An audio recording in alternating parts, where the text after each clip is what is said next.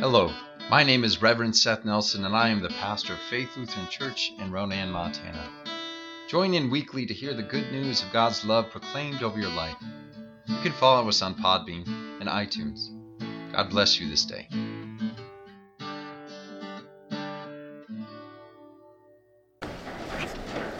Well, grace and peace to you from God our Father and our Lord and Savior, Jesus Christ.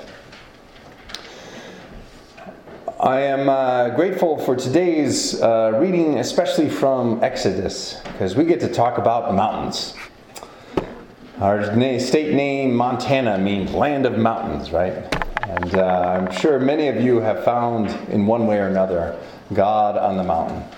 It even be from the valley or your, your deck looking at the beautiful alp- alpenglow that uh, just caresses the missions certain evenings was that one night? Uh, was that like a week ago? It was just gorgeous up there, you know.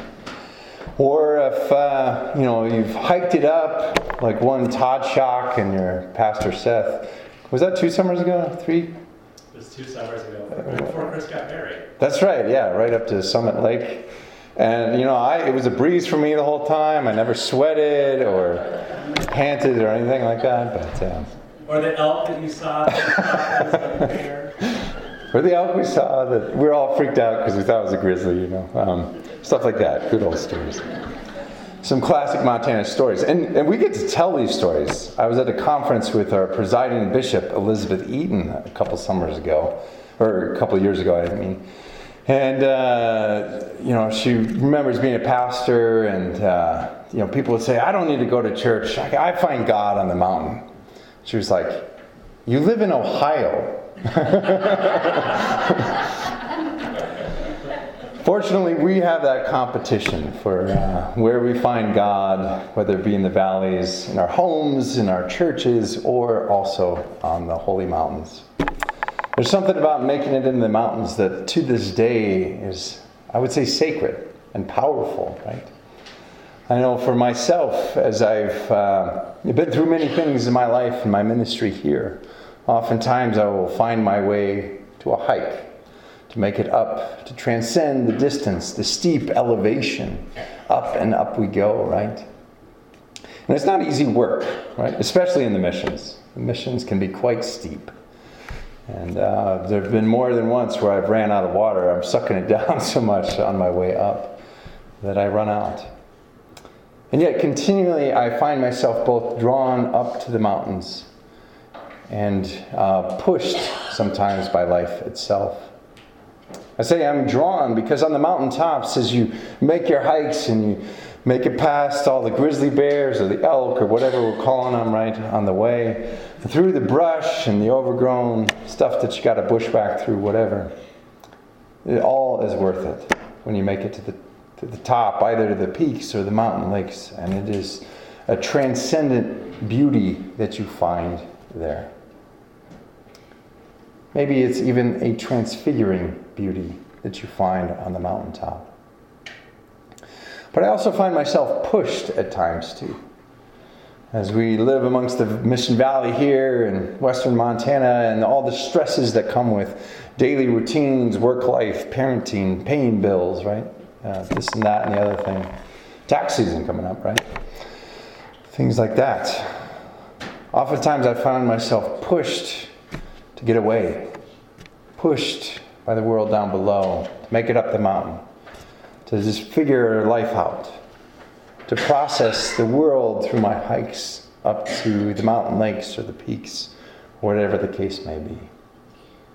Find myself most, both drawn to the mountaintop, mountaintop by its transfiguring beauty and pushed from the world below by how it doesn't always match up to that transfiguring beauty. I would say the same seems to have been true for Moses. As we think back on the life of Moses, he uh, was born into a world that did not want him. For that world was owned by Pharaoh, and he commanded that all boys like him be put to death.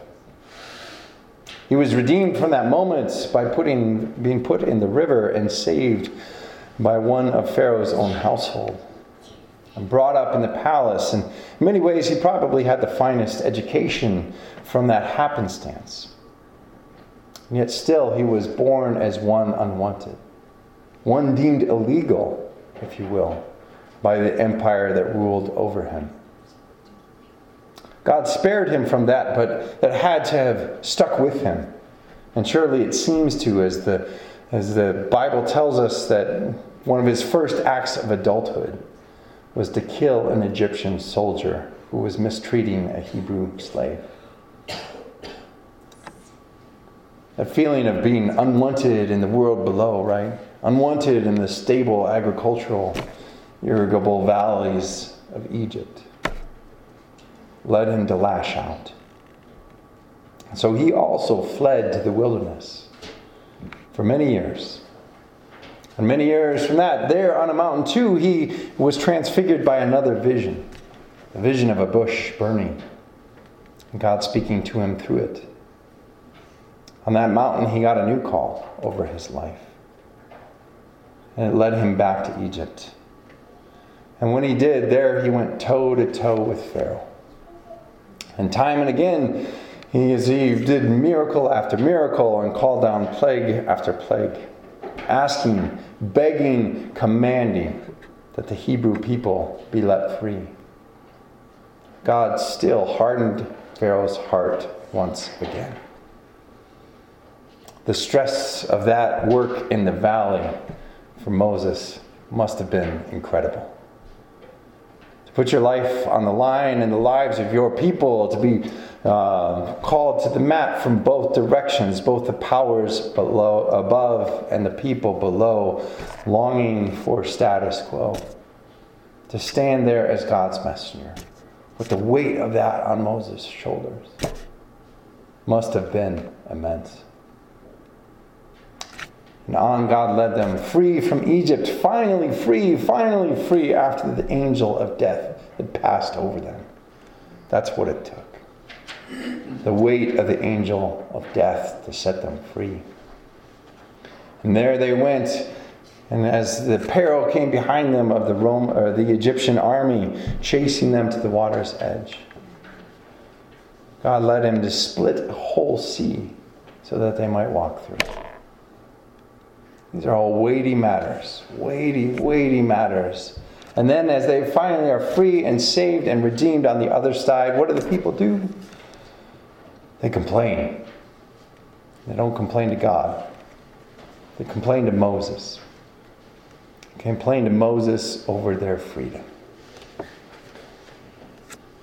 And that sets the stage for him ascending that mountain, that Mount Sinai with that weight of the world pushing him up the mountain, the weight of all the Hebrew people, the weight of God's call on his life, the weight of God trying to do a new thing in the world through this humble prophet Moses and his followers, the Hebrew people. He took that weight up the mountain. But he was also drawn. For on the mountaintop he saw God. From below, he seems to have seen God forming, God dwelling. The Hebrew word for what God was doing it says God. Our translation says God settled. It can be better, uh, more accurately say God dwelt on the mountain. With all that weight pushing him, the stresses of this world pushing him up and up and up. Moses was also drawn by the presence of God dwelling on the mountain. And there he was transfigured in that moment. He became no longer a member of Pharaoh's household, a refugee in the land where his people dwelt, if you will. He no longer became an adoptee. He no longer was a nomad in the desert, and then he was no longer simply a freedom fighter or agitator or whatever titles you would have on him. On the mountain, he became a teacher and a prophet. He received the Lord's instructions so that he might come down once again and lead the people, not as just people longing for freedom, but people longing for God. He was transfigured in that cloud of mystery and fire I can't ever, I, to this day, we have no idea what it looked like up there to be in the presence of God. All we know is that Moses is recorded as having seen God on the mountain and having been forever changed by the experience. Because Moses was changed, he came down and changed the world. Through him and through God's chosen people, God would do great and wondrous things. And it all pivoted on those 40 days and 40 nights on the mountain. We remember today, Transfiguration Sunday, that we are forever blessed by what God did on that mountaintop experience with Moses. And we continue to revel in that mystery still to this day. May the peace of God, which passes all understanding, keep your hearts and your minds in Christ Jesus our Lord. Amen. I hope that you have enjoyed this week's sermon podcast. If you would like to hear more, read my blog, or get a copy of my book called The Church Unknown, go to www.revsethnelson.com. If you feel called to support our ministry, I invite you to go to our church's website at flcronan.org and click on the Offerings tab. May the Lord bless you and keep you. May the Lord's face shine on you and be gracious unto you. May the Lord look upon you with favor and give you peace.